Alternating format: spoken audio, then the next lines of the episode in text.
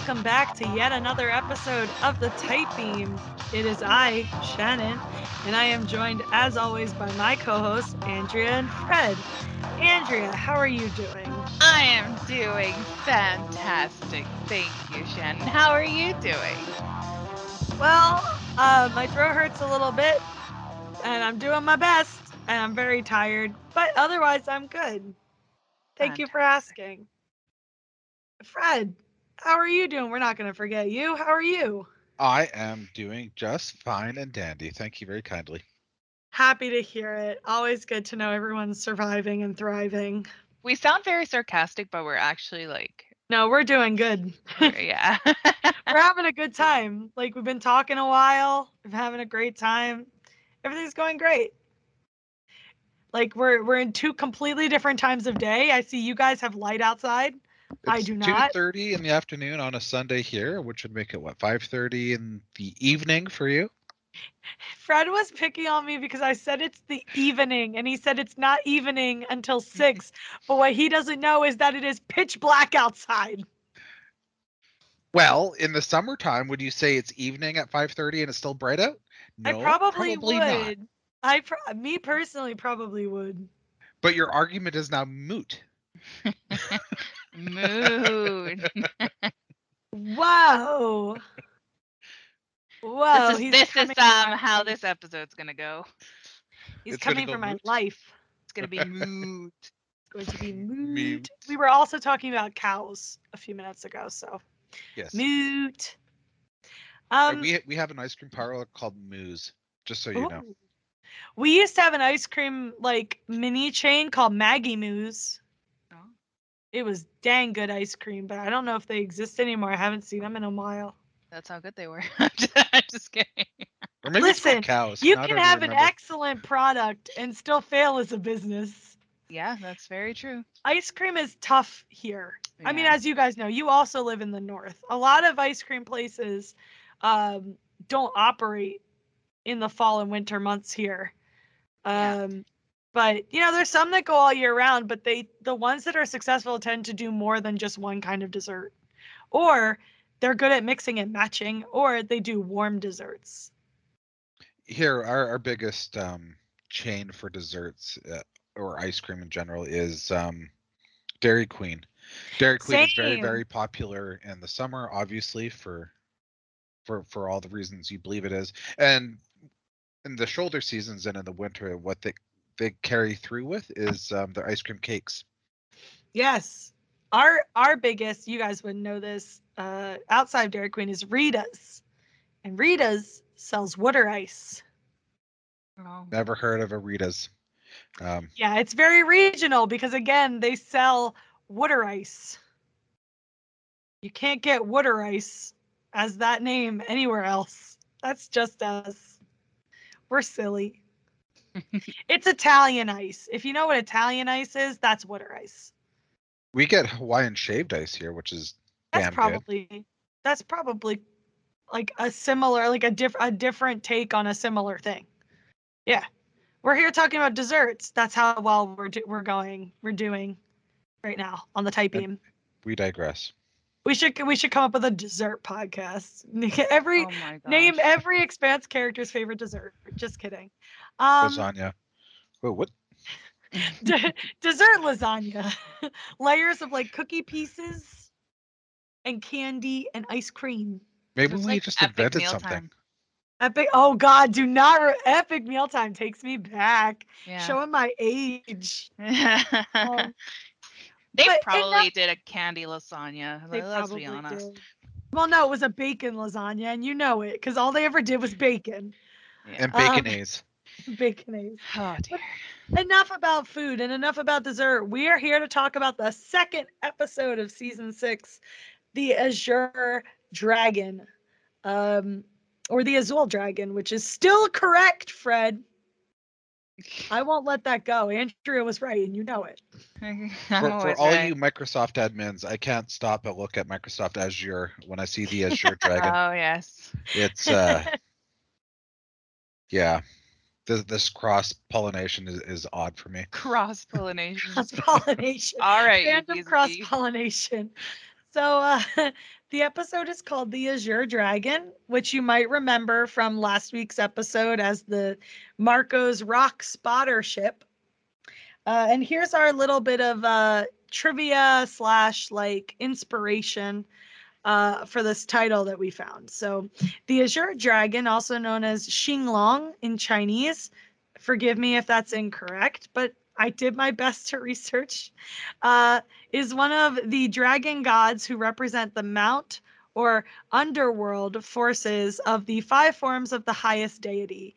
He is also one of the four symbols of the Chinese constellations, which are the astral, presenta- astral representations of the Wufang Shangdi.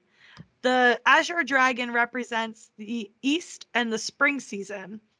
It is also sometimes referred to as the blue-green dragon, green dragon, or the blue dragon. Oh, snap. Andrew's oh, right. Snap. uh, the dragon is frequently referred to in the media, uh, feng shui, other cultures, and in various venues as the green dragon and the Avalon dragon. His cardinal directions epithet is blue-green dragon of the east. And as always, like, our source is Wikipedia. So, like, if you're more educated on this, if if you're, you know, part of a culture that, like, knows more about this, we'd love to hear from you. You'll hear about how to contact us from Andrea later in the episode. Um, the, uh, the, the Azure Dragon is also the name of the Free Navy spotter ship, as we said, which watches for U N N fleet movement and throws rocks fitted with Epstein drives accordingly to keep them pinned down, protecting Earth, which again is what we learned in last week's episode. And it is a ship in the books as well. Yeah. Awesome. And this episode is written by Daniel Abrams and Ty Frank. Um, it is directed by Jeff Woolnough. Uh, in brief, as Drummer makes a difficult decision concerning her crew, she learns of Marco's secret supply depots and hatches a new plan. Marco's disappointment in Philip becomes clear as Philip tries to make things right. Bobby joins the Rosi crew on their mission to locate the Azure Dragon. Avasarala commissions Monica for a new project. Kara tries to save uh, the baby sunbirds. And in this new title sequence, um, it continues to amaze. Be sure to watch every intro as they change from episode to episode. Um, so Shannon, I'm going to put you on the spot. What is different in this one? She's going to murder you. And I, if you're going to murder me, I, well, I won't put you on the spot. And I'll say, let's put a pin in this and let's talk about it um, in our overall season breakdown yeah. in, in a couple episodes. Things. I do have two things I can talk about. Sure. Um, so as as I mentioned in the previous episode, you can see something going on around the ring station. This time there's slightly more detail. Uh, but you still don't really know what's what's going on. There's just clearly something happening around the ring station. Also, and I didn't mention this in, in the last episode because I don't remember if it happened in the first episode's opening titles, but I did notice it when I was taking notes for the second episode. Uh, in that shot that's been in every single season, um, you know, we originally had Holden. He was floating out by what appeared to be a planet. I think it was Saturn. Um, now he's floating out by the ring, and I don't remember, he probably was floating out by the ring in previous seasons as well. But this time, if you watch the ring space, you can see the red lights in the ring space that you saw when the Bar Keith went through the ring. Mm-hmm. So it's, uh, so then when it cuts to Holden looking like really stressed out in the next shot, it's like, oh no, the disappearing ships. Uh, so I, I really like that little touch. But those are the things I can remember off the top of my head.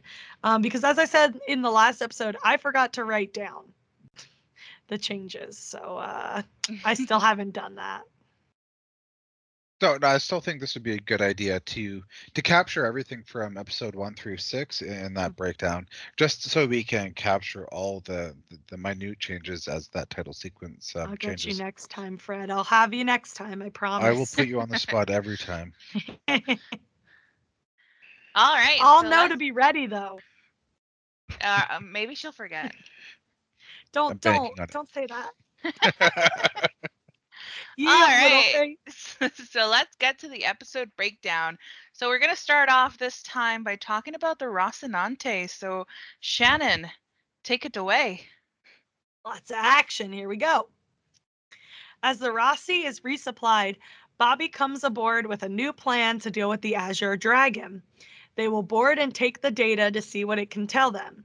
Naomi doesn't like the plan, and Holden is able to tell that Avasarala chose them for an easy win that won't blow back on her.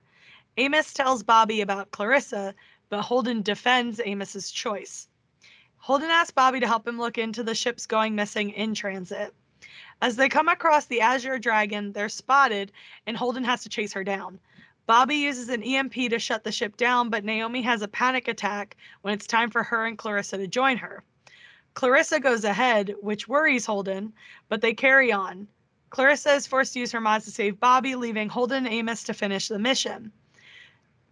Holden and Amos? Did I say Bobby? I meant Holden. You know what I mean. Yeah. They see the true scale of Marcos's plan. Marco's plan, Jesus, to keep the U N pinned down.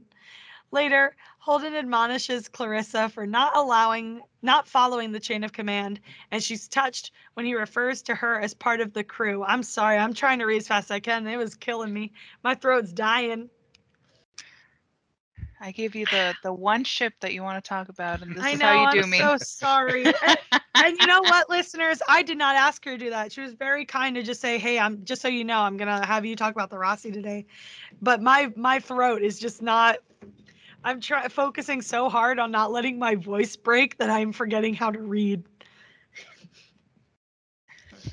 So what part do you want to unpack first? Maybe let's talk about the um, the uh, the attack and the boarding mm-hmm. of the Azure Dragon. We obviously we have um, Bobby doing that incredible leap of faith jump. Yeah. Um, and she does does land it, uh, w- which is fantastic. Um, the whole episode be shot if she didn't, I guess. That would have been funny. But then the, the the second leap of faith is the one that um, uh, Naomi needs to do, and she's not able to do it. And mm-hmm. Clarissa uh, uh, takes that for her, um, and against the the wishes of, of Holden, or at least Holden wished she had communicated that uh, before making that um, commitment. Yeah, there's a really nice touch um, that I noticed the first time I watched it when Clarissa jumps, you know, um, and and she says, you know, Naomi has a technical issue. You hear Holden kind of panic. Yes. In, in over the comms and just say, like, you know, what what happened? Is she okay? Like, you know, or whatever. And, you know, she says, oh, it's a technical issue. Like, which, first of all, Clarissa doesn't necessarily know what happened, but the fact that she, if even if she thinks Naomi froze, she covers and says, no, it was a technical issue. Yeah. Um, shows that even though Naomi is still, you know, not happy about Clarissa being there, Clarissa will still like do her best to do right by her. And part of that is because she did try to strangle Naomi to find out where Holden was. Yeah. um, she feels she probably feels she has a lot to make up for, but you know, she has this opportunity. And what's really nice about it is, you know, when Naomi goes back to the, the ops deck to watch the mission and you can hear everybody talking over the comms, uh, when she sees Clarissa struggling, she doesn't even hesitate. She starts telling Clarissa what to do, and not in like a commanding way. She she genuinely helps her. She's like, Clarissa, when you get to the box, you want to look for this cable. And then she sees it. She goes, that one, that one right there. And it's like she works together with Clarissa. And I'm sure a lot of it had to do is with she probably heard Clarissa tell Holden that it was a technical issue and not. Well, if Naomi didn't help, it's not going to help anyone. You know no, what I mean? Absolutely. Yeah. So I'm glad that she did that. And then just if we zoom out just a second here, I, I and we, we do know that Holden gets very mad at Clarissa later in the episode for um, taking that initiative without communicating it properly uh, or asking for permission. But that being said, when you make a military plan, there's always a, a second or third uh, tier, whichever. Yeah. So if something goes wrong, someone else is going to take over that particular role. Um, yeah. So I'm surprised that uh, they didn't have that protocol in place. Uh, for this particular mission, I'm sure Bobby would have done that if she was um, a, a true Marine. leading this combat mission. Well, I think part of it is, like, I don't think anyone expected Clarissa to be in charge of anything, and I don't think anybody knew the extent to which Naomi was having an issue. Um, because that's the thing, it kind of hits you real fast. Like, I don't think even Holden knew that that was something that would be an issue until right. it comes up. Um, so Naomi, pro- he probably, you know, we don't see the plan, the actual planning phase, which I would have liked to see. But we don't know. Like, he could have said, Naomi, like, are you good? If you if we have to do this, are you okay? And she was probably like, yeah, yeah, yeah, I'm fine. Uh, but of course, like, you know, you get there and you're like, you know what? Never mind. Panic attack. Yeah. Even that being said, like, you know, they could have done some practice runs or whichever. And Naomi could have done some um, E V As to just go outside of the R O C I for whatever reason. Mm-hmm. But that idea of jumping from one ship to another uh, yeah. might have been the, the triggering piece, not just being... Um, outside percent. Oh no, yeah, that's what I th- I do think it was the jump that was the yeah. issue. one hundred percent it was the jump, because that's when it was time to jump. That's when, you know, she flashes back and she sees the Chet. She doesn't even see the Azure Dragon. Yeah. Um. So it absolutely is. It's the jump that's the issue, and I, you know, Naomi and Holden have proven time and time again that sometimes they don't actually talk about their feelings, even though they should. Mm-hmm. And so there's a good chance he doesn't know the extent of her trauma. She might not even know the extent of her, her trauma. So it, it, you know, it's a shame it had to manifest at that point, but it did lead to one of my favorite moments of the episode, um, when they finally got on and, and Holden checked in with her. Um, I really loved their back and forth uh, when he said to her, are you really all right or not ready to talk about it all right? And when yeah. she said the second one, he just went, okay, and left it. And I, I like her honesty, though, because mm-hmm. she has always been so closed off, and like, yep. and she tries to be strong for everybody, uh, always tries to keep everybody together, and she can't do that right now. Yep. And she does need the support, although she doesn't want it at the moment. She's honest enough to Holden to say, it's the second one, but let's just leave it at that. I'm not ready to mm-hmm. talk about it right now. Yep. And and that's that's I like I appreciate that. Yeah. And you see her kind of clock that too. When he says okay and keeps working, there's like a silent moment where you just see Naomi and you kind of see her process that he just he didn't push and he let her have the moment that she needed. And I I really like that, cuz it's kind of like a culmination of her finally opening up to him in season five, like completely opening up to him. And now they have he has this ability where, like, you know, she can be honest with him. And even if he can tell she like isn't is maybe, you know, not telling the full truth or whatever, he's not going to push her because yeah. he knows he knows she'll tell him if she wants to. And I love that for them. That's amazing. It's really good. So all that being said, um, if Naomi did go across and Clarissa stayed behind, we don't know if um, it would have been successful. Uh, because Clarissa went, she was able to intervene uh, during a critical moment and save Bobby's life. Mm-hmm. I think she was she I think she was still supposed to go. I think um, Naomi was just in charge of shutting the ship down. So sure, fair enough. But yeah. I, I kind of got that impression of um, if Clarissa didn't go and it didn't go the way that it went, mm. um, from what Amos says to her in the med bay, mm-hmm. that um, you, you saved Bobby's life um, because you were there in that right moment. Yeah. I love is- that. The, the protectiveness and the reassurance that she is doing the right thing. Although yeah. then Holden comes in and says, no, you have to go through me. It's like, it's still that nice moment. And I love the fact that, like, Holden is like, can I talk to her for a minute? He's like, sure, why not? I'm I'm word listening. I, I love that so yeah. much. It was the nicest dressing down too. Like yeah. Holden was not mean about it at all. He's just like, like next time, please just talk to me. Yeah. Like, really appreciate it. Like, it, w- it would be really great for me to know what's going on. And that's it. And it was, so when Amos was like, you know, you just got in trouble, right? It was like, did she? He was, like, really chill about the whole thing. He said I was part of the crew. Yeah, that was so sweet. Yeah. That's the one thing I really like about this this episode is kind of establishing, like, Holden doesn't necessarily have a, a difficult relationship with Clarissa. It seems like it's more like they don't know how to deal with each other. Mm-hmm. But, like, he he doesn't have a huge problem with her being there. I and I got a kick out of that scene when he called her to tell her to stay in her room and just went peaches. And you see him think about it, just go, oh, God. I yeah. love that. And then when she answered, she's like, Holden? Mm-hmm. So, like, it's really, like, it was very funny, but it's also, like, kind of showing that he doesn't necessarily know how to how to deal with her and how to talk to her. And that kind of informs his conversation with her later, that he was like, I was treating you like you were a favor, but you're really part of the crew now. And I, I really appreciated that conversation between them. Yeah, that kind of, um, if you expand on that a little bit, they've been a crew for six months, or she's been on board for six months. So that must mean that Holden was relaying orders to her through Amos, mm-hmm. or just ignoring her altogether, which uh, I'm glad they finally addressed the, the elephant in the room kind of idea. It's about time. Yeah, and but he maybe they say, were waiting for that catalyst. Yeah, yeah, yeah. Well, he did something for. I, I, I think the way that Holden sees it is that she did something good for Naomi. Like, she stepped up when Naomi couldn't, for obvious reasons, and he appreciated that.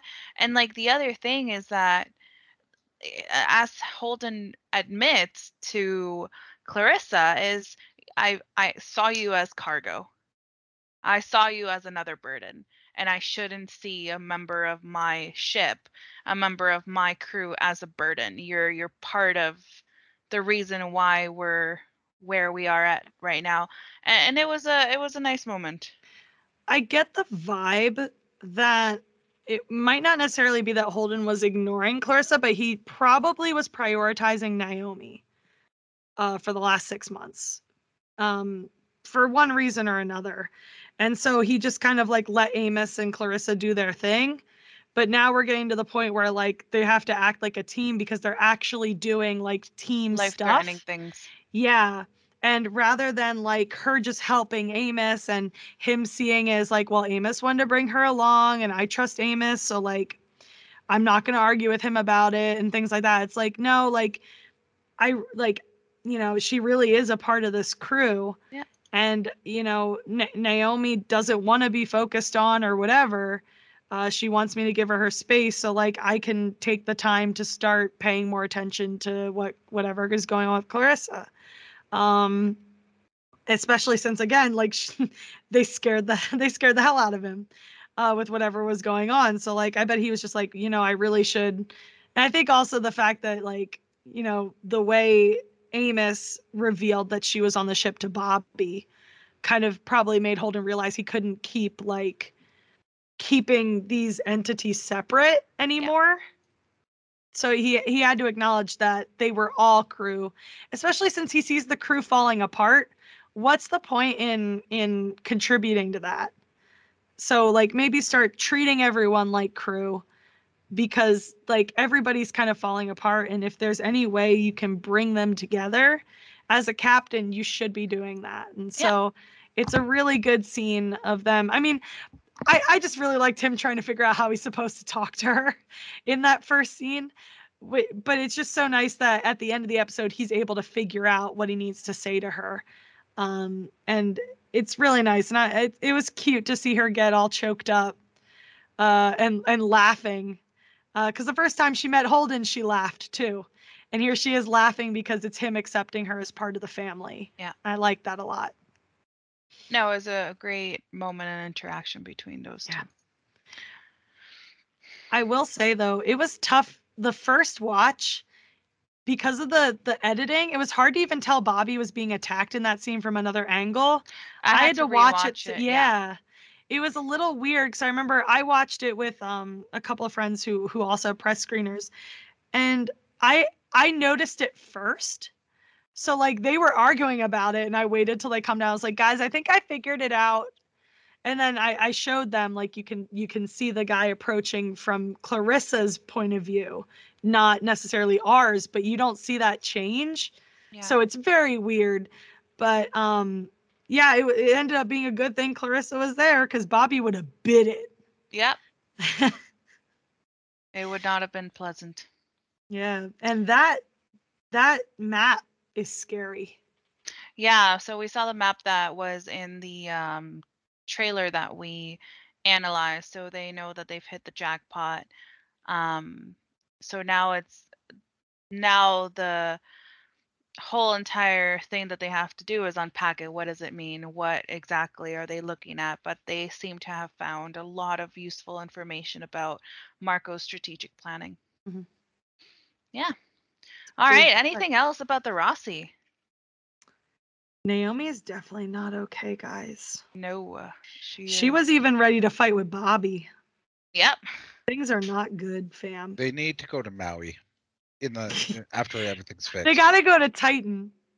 Yeah, the the the uh, resort planet or the resort moon. Maybe go get maybe. go get some drinky drinks.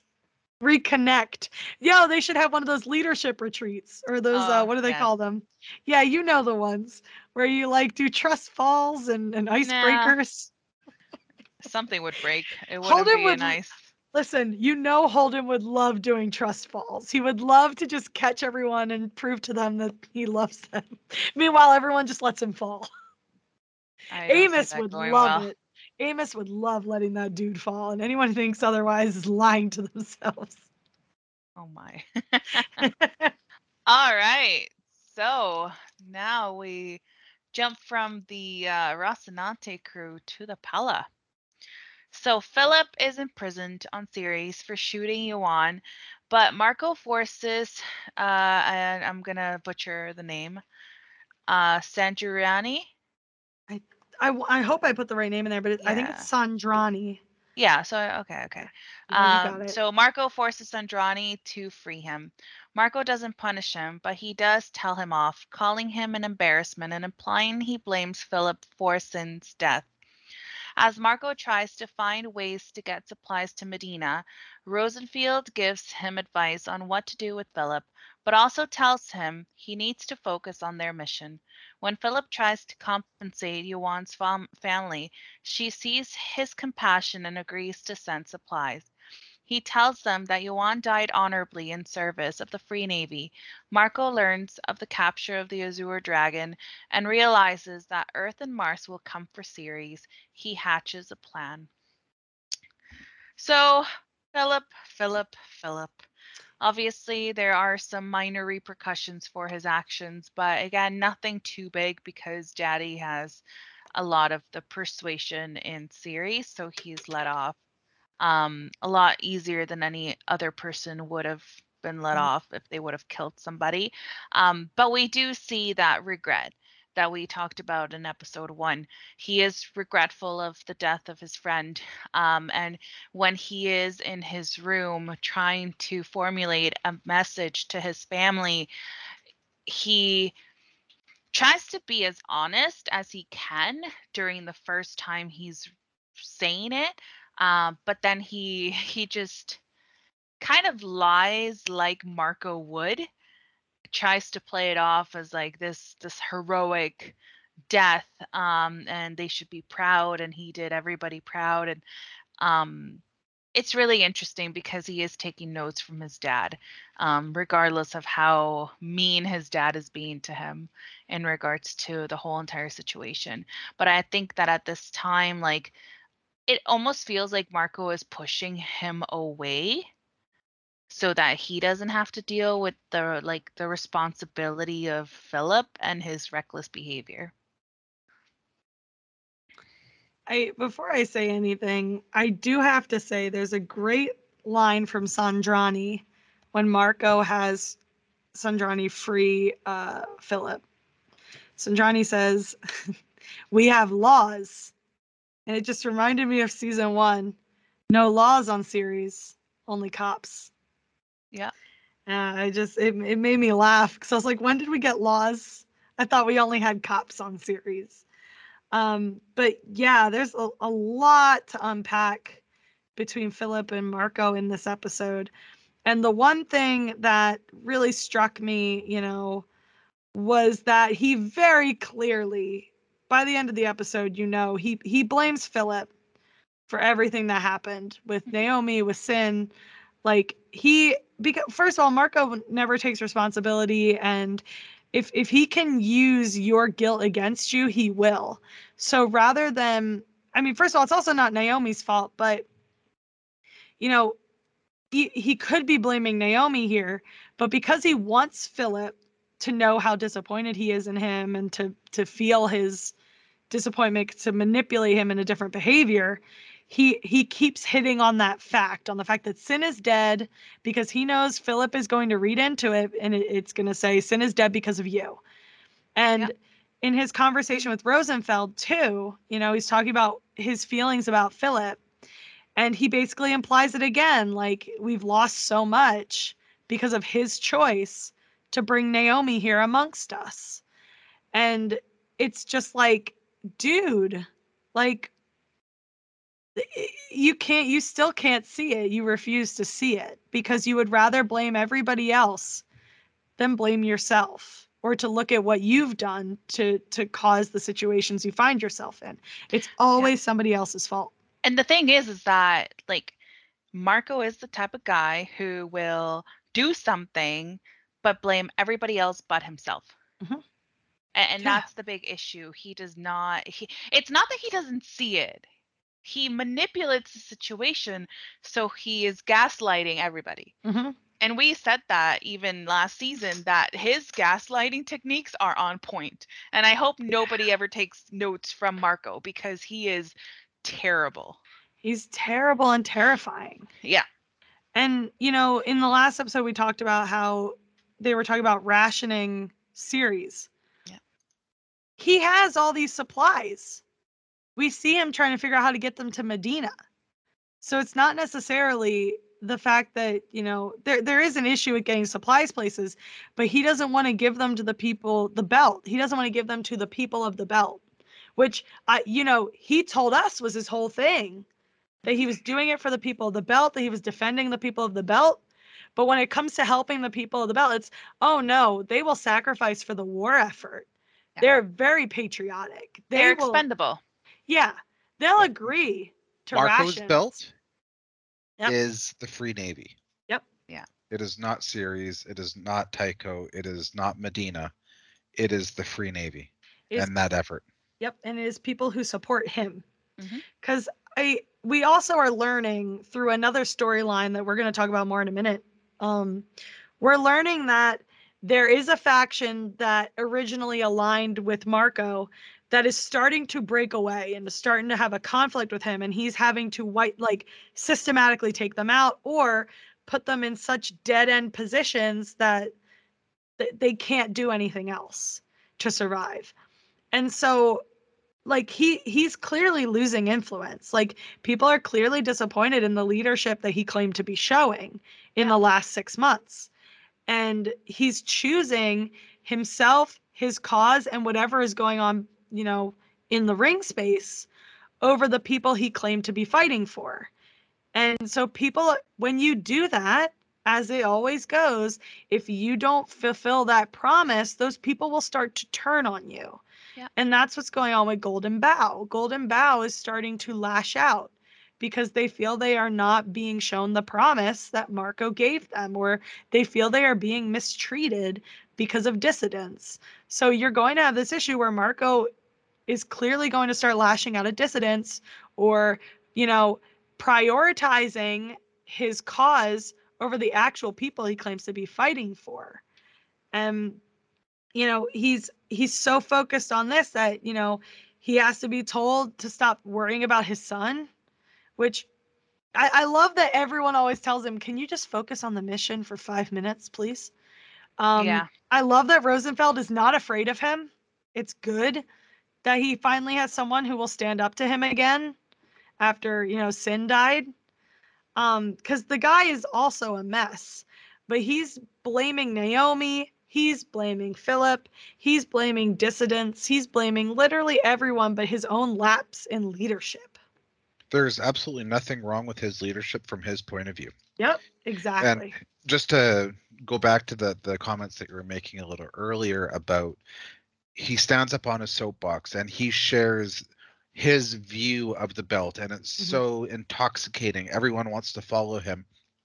And we see the pitfalls of this even in today's politics.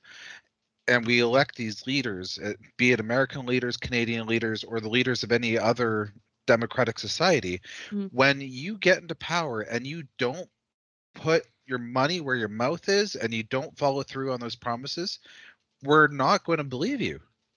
And that's what you're going to see with Golden Bough. It's what you're going to see with the population on Ceres and, and everyone else that he alienates. Mm-hmm. And his, his, his own uh, Free Navy is going to suffer the same um, corruption and toxic environment. And it's going to fall apart and mm-hmm. crumble beneath his feet if he yep. doesn't do something about it. Yep. There's a, a really interesting conversation he has with Rosenfeld, and I'll read it very quickly. Um, Marco said, "I love him." She said, "That word means different things to different people. I'm sure my uncle loved me in his own way. You love Philip, but that could mean you pity him, or you envy him, or miss him. I need him. I need him to be the man he should be. Are you planning on staying angry with him until then? I only ask because I think you have more important things to be worried about, like our war." And there's a lot to unpack there, because Marco loves what you can give him. Yeah. And I think she sees that. I think Rosenfeld clearly sees that when he says, "I love Philip," he doesn't, you know, he has his own meaning for that. And she's not like reading into what it is, like, because she clearly gives options. But she sees what we see in that, and what Naomi told Philip, in that he he loves an idea of you. He does not love you. So his affection for his son is conditional yeah. on what his son comes to, on if his son is going to act the way he wants his son to act. Exactly. If he's yep. not the ideal son that he expects him to be, then this is where he gets pushed away. That this yep. is the moment that I don't like you. And we yep. see that, like, we do see it in season five, where when Philip is in line and he's doing what daddy wants him to do, Marco will love him. Marco will show him affection. But the moment that he starts deviating from what Marco wants him to do, that's the moment that he lashes out and pushes him away. Yep. Um, and that will be a very big problem. Yep. I wrote here, um, Rosenfeld can see Marco cares more about how Philip's actions reflect on him than Philip's actual feelings. Mm-hmm. And that's basically what she's telling him. Like, that that's what matters to him, is how, because he specifically asks her about the gossip. It, so if you're more focused on the gossip than how your son is doing, you're clearly more worried about how your son's behavior reflects on you than you and are that's about your the son. Problem. He didn't like go to, to ask him how he was doing. Like his, he just killed his friend. He's clearly been, you know, acting out as Marco keeps treating it. And it's like, how about you just sit down and talk to your son? If you love him, talk to him about what, what he's going through. But no, you're just going to yell at him. You're going to, like, call him an embarrassment. You're going to continuously, you know, blame him for the death of, like, a foster parent of his, like a, a fellow parent. And you're just going to keep going. And if, if you can't stop to care about your son's feelings when he's clearly not okay, when you want him on your side, you're not going to get him on your side because you're not bothering to try. Yeah. You think your anger is going to bring him around. Like, I mean, I, I've been in situations like that where, like, I would get yelled at to get put in my place. And it's like, if you just stopped and talked to me for a second, I'd be able to tell you what's wrong. But you're too busy thinking that yelling at me is going to fix the problem. Yeah. Or trying to make me feel bad for something that maybe I could not control is going to fix whatever problem I literally could not control. Mm-hmm. And you can't do that. You can't. That's not how it works. He thinks calling Philip an embarrassment is going to fix the problem that's causing Philip to act out. He's dead wrong. It's yeah. not going to happen. But, you know, Philip doesn't care. Or not Philip. Marco doesn't care. Because it's no. not about Philip. It's not about Philip's feelings. It's not about any of it. It's about him. It's about his war. His and self-centered it's about, nature. Yep. And it's about catching Drummer and the Rocinante. Like, that's all he cares about. He doesn't care about how Philip's doing. He doesn't care whatever's going on there. Also, because he's upset that Philip's, like, gave into the weakness of his mother, which we talked about at length in last season, how he feels like this emotionally compromised place is weak. Mm-hmm. And so that's another thing. Like, he doesn't care about it because it's weakness. And it's just hard to watch Philip go through this and know that, like, that, and that's why I appreciated Rosenfeld when he came to her. And she initially was like, we're not going to do that. They don't deserve anything. But then thinking about it, like, that's actually a good leadership thing to do. And her going, you know what, though? That's very gracious of you. So we'll give them supplies to help them. Like, Because, yeah, it is a good leader thing to do. You want to help someone who will be put out by the loss of their son. Yeah. And so you can do that. And, you know, I think she sees that he is a good person deep down, and he he's trying. But there's something going on, and, you know, she she's not one to, like, lecture Philip. He's not her son. Mm-hmm. But she at least, when he does the right thing, she'll support it. And at least he has someone in his corner in that sense. I also liked her joke about, like, yo, go make him swim in a recycling, recycler tank. Um, because, yeah, that's what they made me do when I was a kid. Yeah. So, yeah, it's there's a lot to unpack here. It's a lot of subtext in in this storyline. But, you know, Philip's really going through it, and it's a shame that there doesn't seem to be anybody who cares to find out what's going on. Because it's yeah. embarrassing. No one saw my eye roll. Well, and in the end, it's Philip on his own. Like, that's mm-hmm. the bottom line. He, yep. he doesn't have a support system. Nope. Not with Cyn gone. No. Cyn was probably the only one who cared about, like, his feelings. Yeah. That's a shame. Well, and I think that also, like, it's the the constant, like, I see Philip, I see Naomi. Mm-hmm. That Marco is so yep. obsessed with. Oh, one hundred percent. And that's, and that's a huge problem that, yep. yeah, it's his son, but he comes with problems and baggage and a it's mom. It's Naomi's that, son, yeah. too. Yeah. yeah. And and the fact that, like, Philip clearly got Naomi's compassion deep down. Yeah. And I, I'm sure he hates seeing that. I'm sure he hates, because he sees it as weakness, like I said earlier. So I'm sure he sees Philip having struggling under the weight of what he did, like Naomi once did after he used Naomi's codes to kill people. And he's probably like, you know what? I want nothing to do with this, just like he did to Naomi. Yeah. And the books talked about that, too, how he kind of like when she started having emotional struggles over what happened, he just stopped coming home. Yeah. Like it was horrible. She was so isolated. Because of, of, you know, how she felt guilt. And now Marco is doing that to Philip.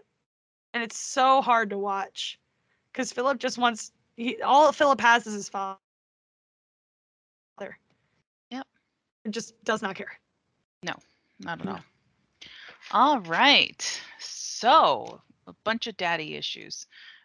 For sure in this, in this particular point in the episode. Um, so let's go to um, another another group that's struggling emotionally. Uh, Drummer's uh. faction. All right, so Drummer meets with Golden Bough Captain Walker, whose faction has been clashing with Marco to uh, book Michio safe patch- passage. When Walker lets slip that Marco has hidden supply depots, uh, she invites him aboard. Walker has no love for Marco, despite initially supporting him and his attacks on Earth. Drummer implies she wants to go for the supply depots with Golden Bough's help. I have to say, I really enjoy this this team up um, and the way that it happened. Uh, obviously, they tried to get together just so Michio can get a a safe ride to uh, a safe harbor um, so mm. she could be off the ship. Uh, I didn't like that part of it, but I like how it brought them together um, to to come up with a way uh, of fighting back against um, Marco. Mm-hmm. Yeah. Uh, that conversation was really interesting, too, because they, they managed to slip in a lot of, like, story stuff into like a casual line about what was going on on Ganymede. Um, how like he was like, well, the Free Navy is increasing security. There's checkpoints everywhere. It's harder to go to Ganymede. And it's like, you know, it's interesting that you bring that up. But I really, it really tells you how things are going. Like as the Free Navy takes more stations, it becomes harder to have free movement. Mm-hmm. And you would think, for Belters, that would be okay. But then you have Michio, who is clearly, like, part of Drummer's faction. It's going to be really dangerous if she can't make her way through a station. So, it's, it's Not you know. Not so much a Free Navy, is it? Yeah. I'm looking straight into the camera, so Fred knows my my disappointment uh, in his puns. Um, but there's a lot of listen. Walker is a funny dude. Walker is a really funny dude. I I love how you know when he comes on and Drummer's trying to figure out why, you know, he doesn't like Marco. All of a sudden, he's just like, I think I intimidate him sexually, and Joseph's face when he said that made everything worth it. Yeah. Joseph was just like, okay, okay. um, but uh, I think what I thought was really interesting from their conversation was when they were, were talking about Ashford. Um, and they were talking about how, you know, Marco managed to kill Ashford, who was a legend. Mm-hmm. And Walker says, you know, or she, you know, Drummer asked him about Marco again, and he says, the great Marco Inaros, Uh, with his pretty eyes and his perfect hair, he got lucky. Now everyone in the belt believes he's a genius. Mm-hmm. And that is so exactly what it is. You know, Marco kept getting lucky. And because of that, everyone somehow thinks he's like a strategic genius. And that's usually how it goes, right? It's not necessarily like the person who plots everything out meticulously. It's the one who is seen getting the attention or getting the the lucky shots or like the once in a lifetime opportunity. Those are the ones that stand out. And that's what happened. Marco got lucky with, you know, Ashford, who by all accounts should have been able to take this guy out. Yeah. And because he was a legend and he he got lucky in that Philip got home from Mars in time and was able to to corner Ashford. Or Ashford would have killed Marco.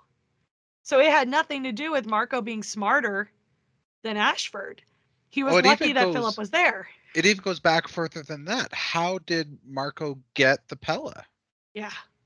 He wasn't, he just was given the Pella. He's a puppet for a bigger player. This yep. story isn't completely unraveled yet.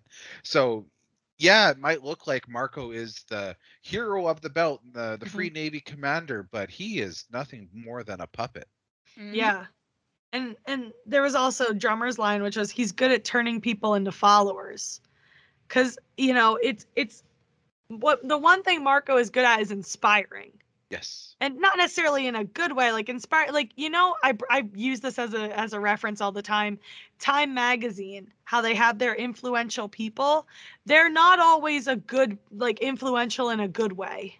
Or the man of the person of the year isn't always the person of the year because of good they did. They're the person of the year because they are the most newsworthy person. Um, because certainly there have been people who were man of the year who were not man of the year because they did something good. Um, and so Marco inspires people, but maybe just, you know, with pretty words or like grand gestures and feelings. He's charismatic. Yeah. He he wants to win you to his side. He doesn't want you to go out and, and, and necessarily like do good or help somebody. No, he wants to you to join his cause and be on his side. He wants you to be with him. So like you have, for example, Holden, who inspired people to do good and to do right by their people just by what he did and what he said. But he didn't ask you to do it for him. You know, like in uh, season three, when he gets Ashford, you know, he's trying to stop Ashford from, you know, you know, blowing up the station and getting them all killed. And he's like, just for once, can we try some something else? And it inspires Clarissa to do something else and to go after Ashford instead of Holden, who was her target the whole time. Like there, there's. the kind of inspiration where you just want people to do good or do better yeah. for themselves and for other people. I always love the dichotomy between Holden and Marco, because now you have Marco who does the same thing, but it's from a place of selfishness and not a place of selflessness. So he inspires you to join his cause because he doesn't, like we've already talked about, helping Belters isn't necessarily his primary thing. He wants to be the leader of the belt. He wants yeah. to be the one who liberates them. And not for them, for himself. For himself, yeah. He's not yeah. doing it for the belt. And we already know that. We already yeah. see that with all his actions. And the fact that he's so, so s- still um, clinging to just that idea of like, I need to do this, Holden and Naomi, I need to fix this. I need to do things about these situations. He's in it for himself, not for the belt. Yeah. So it's, it's, I love that line from Drummer because she's right. He is good at turning people into followers, not not turning people into like better versions of themselves or turning people into one, you know, humanity. He's he's good at turning people into followers of himself. So the the fact that the, we have these two belters who both have worked with Marco in the past, you know, agreeing on this point that like it's not about the belt, it's about following Marco, is really interesting to see. And it brings us to this idea that Drummer clearly wants to go after these supply depots. And sure, maybe she needs the supplies for herself. Yeah. But, you know, I feel like Drummer is also has always cared more about the belt. She's tried she's almost died for the belt. She's tried to inspire the belt to to go to a new place, and not for herself, but for the belt. And and she's also kind of been at times a foil to Holden and and Marco. And so I can see her kind of the wheels turning, like, oh, we can go for these supply depots. I can resupply my ship. There are people who are struggling. Like Walker needs stuff. Like there's a lot of gears that are turning in her head where she's like, these supply depots can be super useful. And there's a whole faction of people that are being either or killed by Marco, and we could work together. And like, it's just so cool to watch her kind of do her thing while we're watching Marco do his thing, and how they're both completely different and yet still so similar. Yeah. Um, So I'm interested to see where this goes. I can't wait to see Drummer have more to do. Like she's like, I see all these like really short snippets of her doing stuff, and I, I can't wait to see her actually do stuff. Like it's great to hear her talk about Ashford and talk about, you know, the Tynan. I love that line where it's like tough as a coffin nail and twice as sharp. Yeah. I thought that was a great line. Like it's great to hear her talk about these things, but I can't wait to see her like out there being Kamina Drummer, you know, being and we will leader. See that. I think that yeah. they have given her so much screen time that she's bound to have such a nice send off. So I'm really excited yeah. about that. Yeah.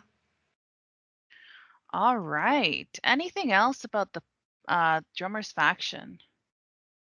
I feel bad for Michio. Uh, yeah. I've it, she, she's the actress is so expressive, and like she's so like you just want to put her in a little box and be like, there there it's okay. I will say, like, because Drummer has this new plan, and I did love that where like she heard about the supply depot and she was like, you know what, tour time now, I'll take you on a yeah. tour. um Clearly, Michio, Michio might have gotten lucky, because like it seems like the conversation of Michio going anywhere has been tabled, because now she wants Walker, who was supposed to take Michio to somewhere safe. Now she wants to work together with him. Yeah. So interested to see where this goes.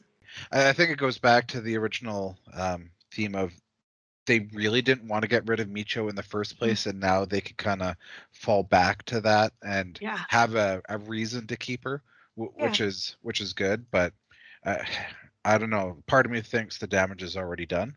Um, right. They put that wedge in between Michio and Drummer and um, Joseph. So yeah. I, I, hopefully they can repair that. But I, I think the yeah, sh- she's hurting at the moment. Mm-hmm. Yeah. All right, so moving on to the Zenobia. Heck yeah, U N N one, baby. Monica overhears U N N leaders discussing a secret plan Avasarala has. Avasarala invites Monica to her quarters, but rather than telling her what's going on, she commissions her for a new project, one that would focus on humanizing Earthers who were suffering in the aftermath or had died in the attacks, because Monica will tell the truth and the stories that no one else will. Now, I'm sure you know what I'm about to say. I'm glad this storyline is still making it into this season. Uh, the season's too short to give this to the person who is supposed to have it uh, in the books.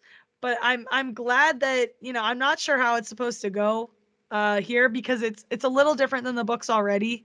Um, but I'm glad it made it. And I really loved how, like, Avasarala guilts her into it. Yeah. And then, I, I, like, Monica's just like, wow, you give a really good guilt trip. And, and I, practices. I practice when I'm alone. I, I mean, she's also it. she's also a mother. And moms can give really good guilt trips. Um, so I I just really liked, you know, I love that Monica's, like, jonesing for whatever is going on right now. And, like, we know what it is, obviously. It's the fact that they were hunting the Azure Dragon and that they had found it and captured it. But Um, I just love Monica's just jonesing for this story. And when Avasarala's like, I didn't invite you here to talk about that. And Monica's just like, oh, God damn it. I, I love, I love them. I'm, I'm having so much fun watching them interact. Like, uh, her getting threatened by Avasarala too was, was still, was great in the last episode, you know, so much fun. I'm having a lot of fun watching them. This is a, a team up I did not expect and did not expect to enjoy so much. Yeah, and I think that this is uh, interesting also because Monica, if she decides to take that position for Avasarala mm-hmm. for her secret plan, like, she's going against what she normally does in terms of um, just discussing world events and what's going on in the in the system, um, because she, she, what she says is that she's not about propaganda. Yeah. Like, she has built such a quote unquote fan base behind her, a credible mm-hmm. fan base, that she doesn't want to fall into that political aspect of things. Mm-hmm. Um, but I think it goes beyond that. And and I think that it's really in- interesting that Avasarala trusts her with this. Yeah. Um, she does hold Monica to a high respect, and that's very important. Um, and I mean, you could say that a little bit of what happened to Nillis is also a little bit of propaganda. Um, mm-hmm. But she touched so many people with her, um, with her coverage of it, that she would be the best um, person to take on this task. Yeah. Yeah. That's also just need to keep in mind that the press corps is more than just one person.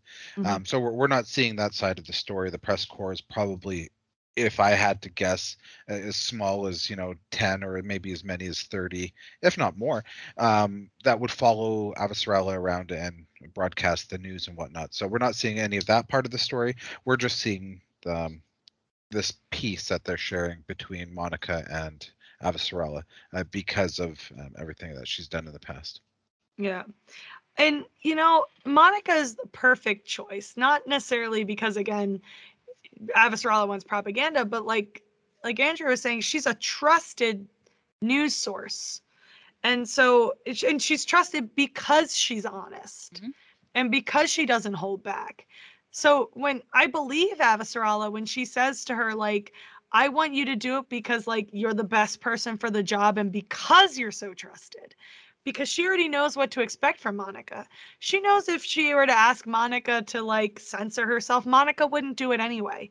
And that's what makes her perfect. Yeah. Because you don't want the censored story. Like, we just had a whole thing, like a whole two years of, like, vicious news cycles that were all about numbers and statistics and not about the pain that was actually being felt, right? And so Avasarala's not wrong. We've seen it happen.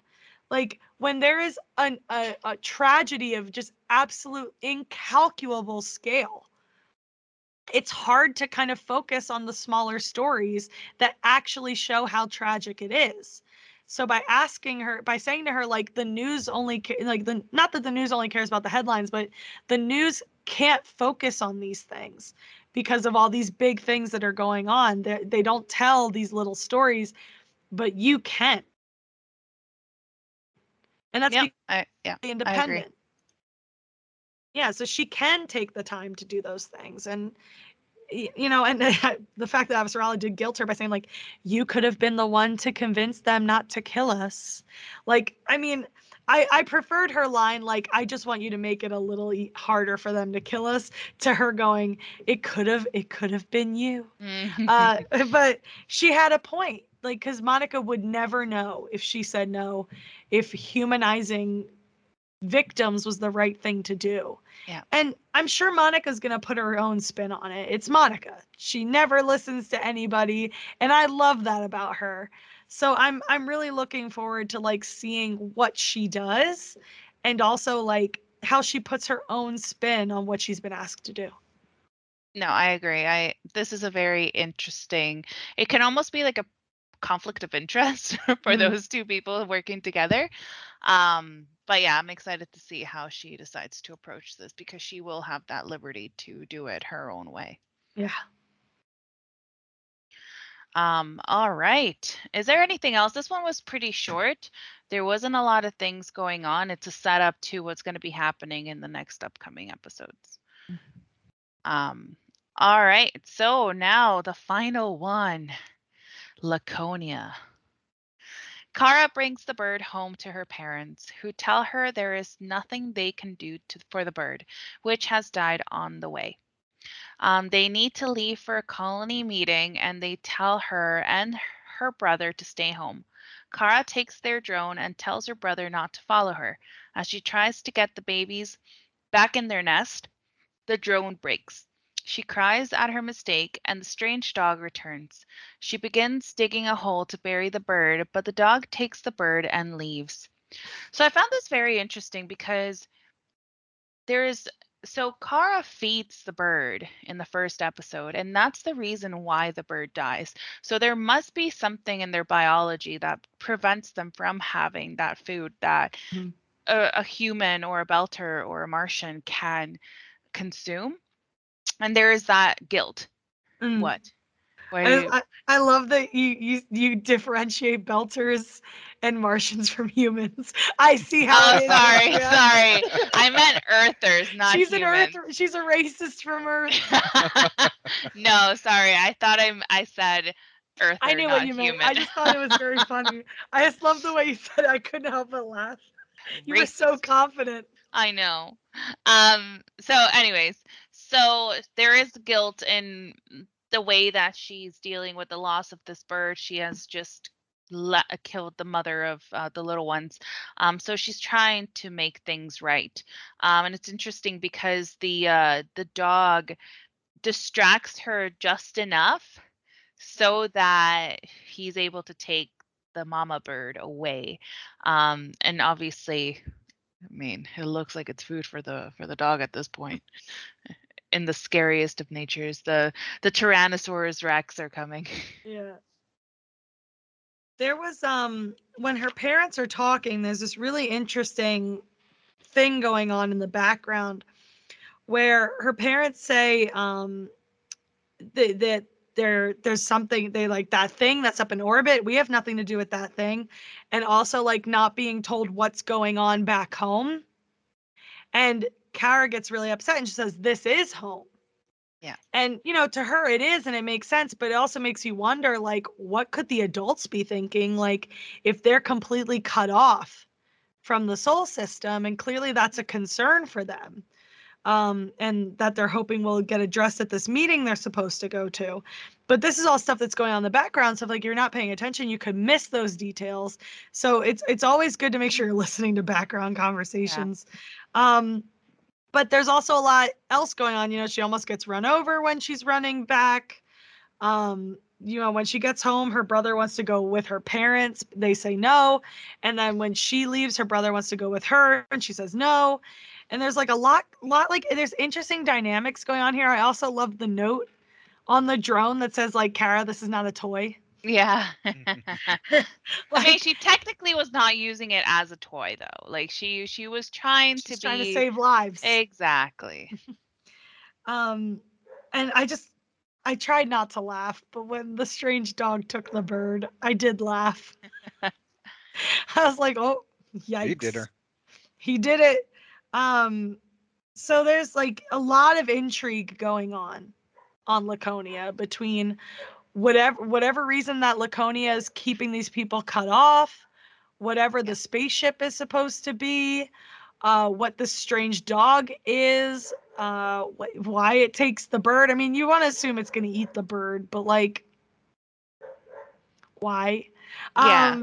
Um, like, because he seems very curious about Kara. Like, he's very curious about her. Um, but also kind of like hesitant, and like it makes it makes you wonder what like is going on in that thing's head. But there's just a lot going on on Laconia and a lot of intrigue. I'm curious to see how it breaks down over the next episodes. Yeah, yeah, and it feels like we're gonna get little snippets here and there, but um, I'm I'm excited and cautious about how this story is gonna turn out. Because again, we're in episode two already. We have four more episodes to go. Yeah. All right. Daisy Shannon has something to say. Yeah, Daisy. Uh, every single time you talk about, we talk about Laconia, she's like, "No, I have opinions." Maybe she is the strange dog. Maybe she she is most definitely a strange dog. Oh yes, she is. All right. Anything else about Laconia or this episode that we want to discuss? So just a little food for thought before we, mm. we break away and we have the, the ending credits. Um, Laconia, those strange dogs, um, we are calling them a dog because they look like a human or sorry, a human, an earthbound dog. Um, maybe they are the humanoid of Laconia. Oh, shit. Hey. We've been calling these people dogs.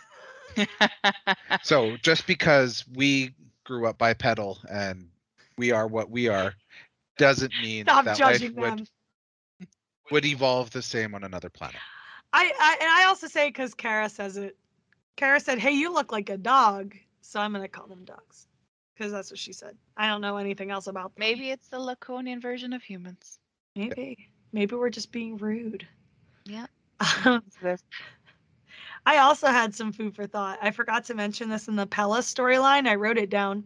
If you listen very carefully to the uh, last transmission from the Azure Dragon, you can hear him say the Mickeys are boarding, or the mm. Dusters, the Dusters.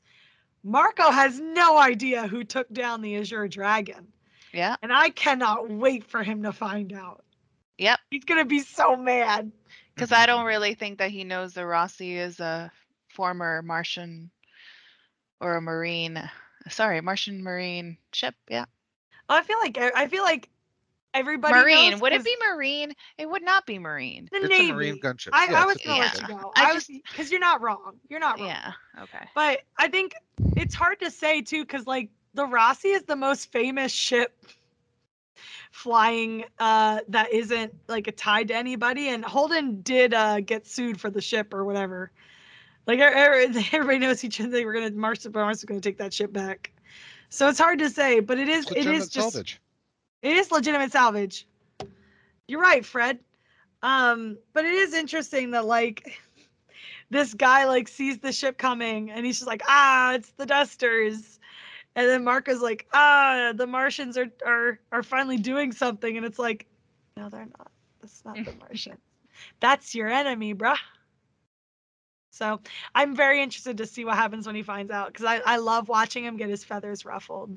It's very and funny. There will be a lot of ruffled feathers, I believe. There's going to be feathers all over the when floor. When he finds out that Holden is still up his butt. He's so, like, you know, in, um, is it Mean Girls? It's like, oh my God, why are you so obsessed with me? Like, Holden just, like, drinking his coffee, like, oh my God, why is he so obsessed with me? That's I didn't do much. anything. Yep, that's going to happen. Yep. Hello, everyone. It is Editing Shannon here with some social media responses. Over the last week, we asked you guys to let us know what you thought of episode one and also what you were looking forward to from episode two. So I got a bunch of those answers together, and here's what we got.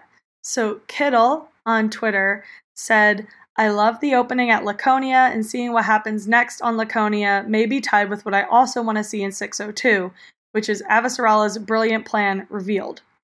Jerry Skektek said, I loved the A Day in the Life of a discontented Philip and look forward to seeing what happens to him after he did what he did to his best bud Yoan. Christian Swagirl, and I apologize if I pronounced that wrong, that is definitely not a name I see every day, uh, on Twitter, said, lingering thoughts, they are as exhausted as we are after yet another pandemic year. Fair. Favorite scenes, uh, Naturalist Girl, Joanne Vanicola, who plays Sanjrani, and of course, every second with Kara G. Hope for the Expanse six oh two. Much improved team spirit on the Rossi. I think we're all with you, Christian.